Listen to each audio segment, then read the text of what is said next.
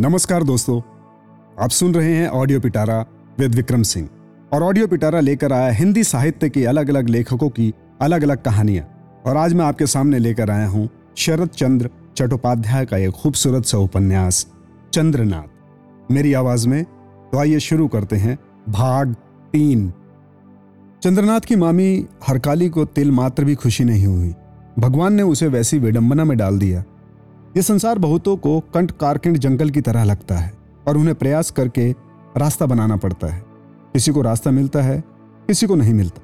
बहुत दिनों से हरकाली भी इसी संसार कानून में कोई सुगम मार्ग खोज रही थी और चंद्रनाथ के पिता की मृत्यु के समय एक सुगम मार्ग मिला भी, परंतु इस आकस्मिक विवाह चंद्रनाथ की पत्नी सरयू बहू के प्रति अत्यंत प्रेम ने जैसे उसके पाए हुए रास्ते पर एक भारी पत्थर रख दिया हो। हरकाली की एक बहन पाँच साल की लड़की पिता के घर आज दस साल की हो गई। खैर, कई वजह से हरकाली के मन की सुख शांति कम होने लगी। वो आज भी गृहिणी है और उसके पति ही मालिक है। ये सब कुछ वैसे ही है। आज तक सरयू उसी का मुँह देखती है। कोई असंतोष का अभिमान नहीं दिखलाती। देखने पर लगता है कि जैसे इस परिवार में वो कोई पराई हो। यही देखकर हरकाली के पति खुश होकर जब कहने लगते, हमारी बहू जैसे तो हरकाली आँखें लाल करके धमकी देकर कहने लगती। चुप रहो, रहने दो। जो बात समझ में नहीं आती, वो नहीं कहते। तुम्हें सौंपने के बदले मेरे माँ बाप अगर मेरे हाथ पैर बांधकर पानी में डाल गए होते तो अच्छा ही होता। ब्रज किशोर मुरझाया हुआ चारा लेकर उठ जाते। हरकाली की उम्र लगभग तीस साल की हो गई।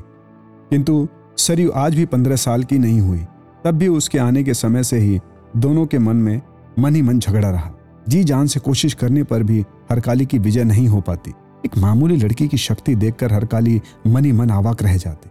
बाहर के लोग ये बात नहीं जानते थे कि इस भीतरी झगड़े में सरियों को डिग्री मिल रही है।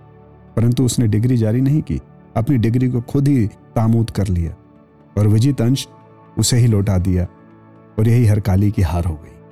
हरकाली समझती थी कि सरयू कुछ भी हो, पर हुआ नहीं है। अनेक बातों को भी वो सिर झुकाए ऐसे अकाटाए जवाब देती थी कि हरकाली स्तंभित रह जाती। परंतु हरकाली उस लड़की के साथ ना तो संधि ही कर सकी और ना ही उसकी विजय ही मान सकी। सरयू यदि झगड़ालू होती, स्वार्थी और निर्दयी होती तो भी हरकाली कोई रास्ता खोज पाती। किंतु सरयू खुद ही उस पर इतनी दया रखती थी कि हरकाली को दूसरों की दया के लिए फुर्सत ही नहीं मिलती। सरयू अंदरूनी सभी बातें जानती थी, इस घर की मालकिन वही है और हरकाली कोई नहीं है। इसी से बाहर स्वयं कुछ ना होकर उसे हरकाली को ही सब कुछ बना दिया था।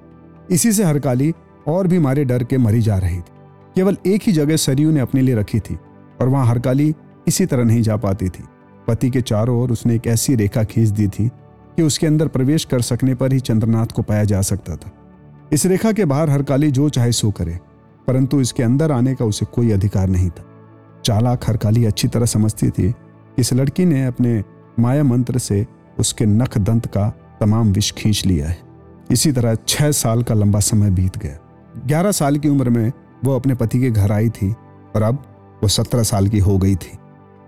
ऐसी ही इंटरेस्टिंग किताबें कुछ बेहतरीन आवाजों में।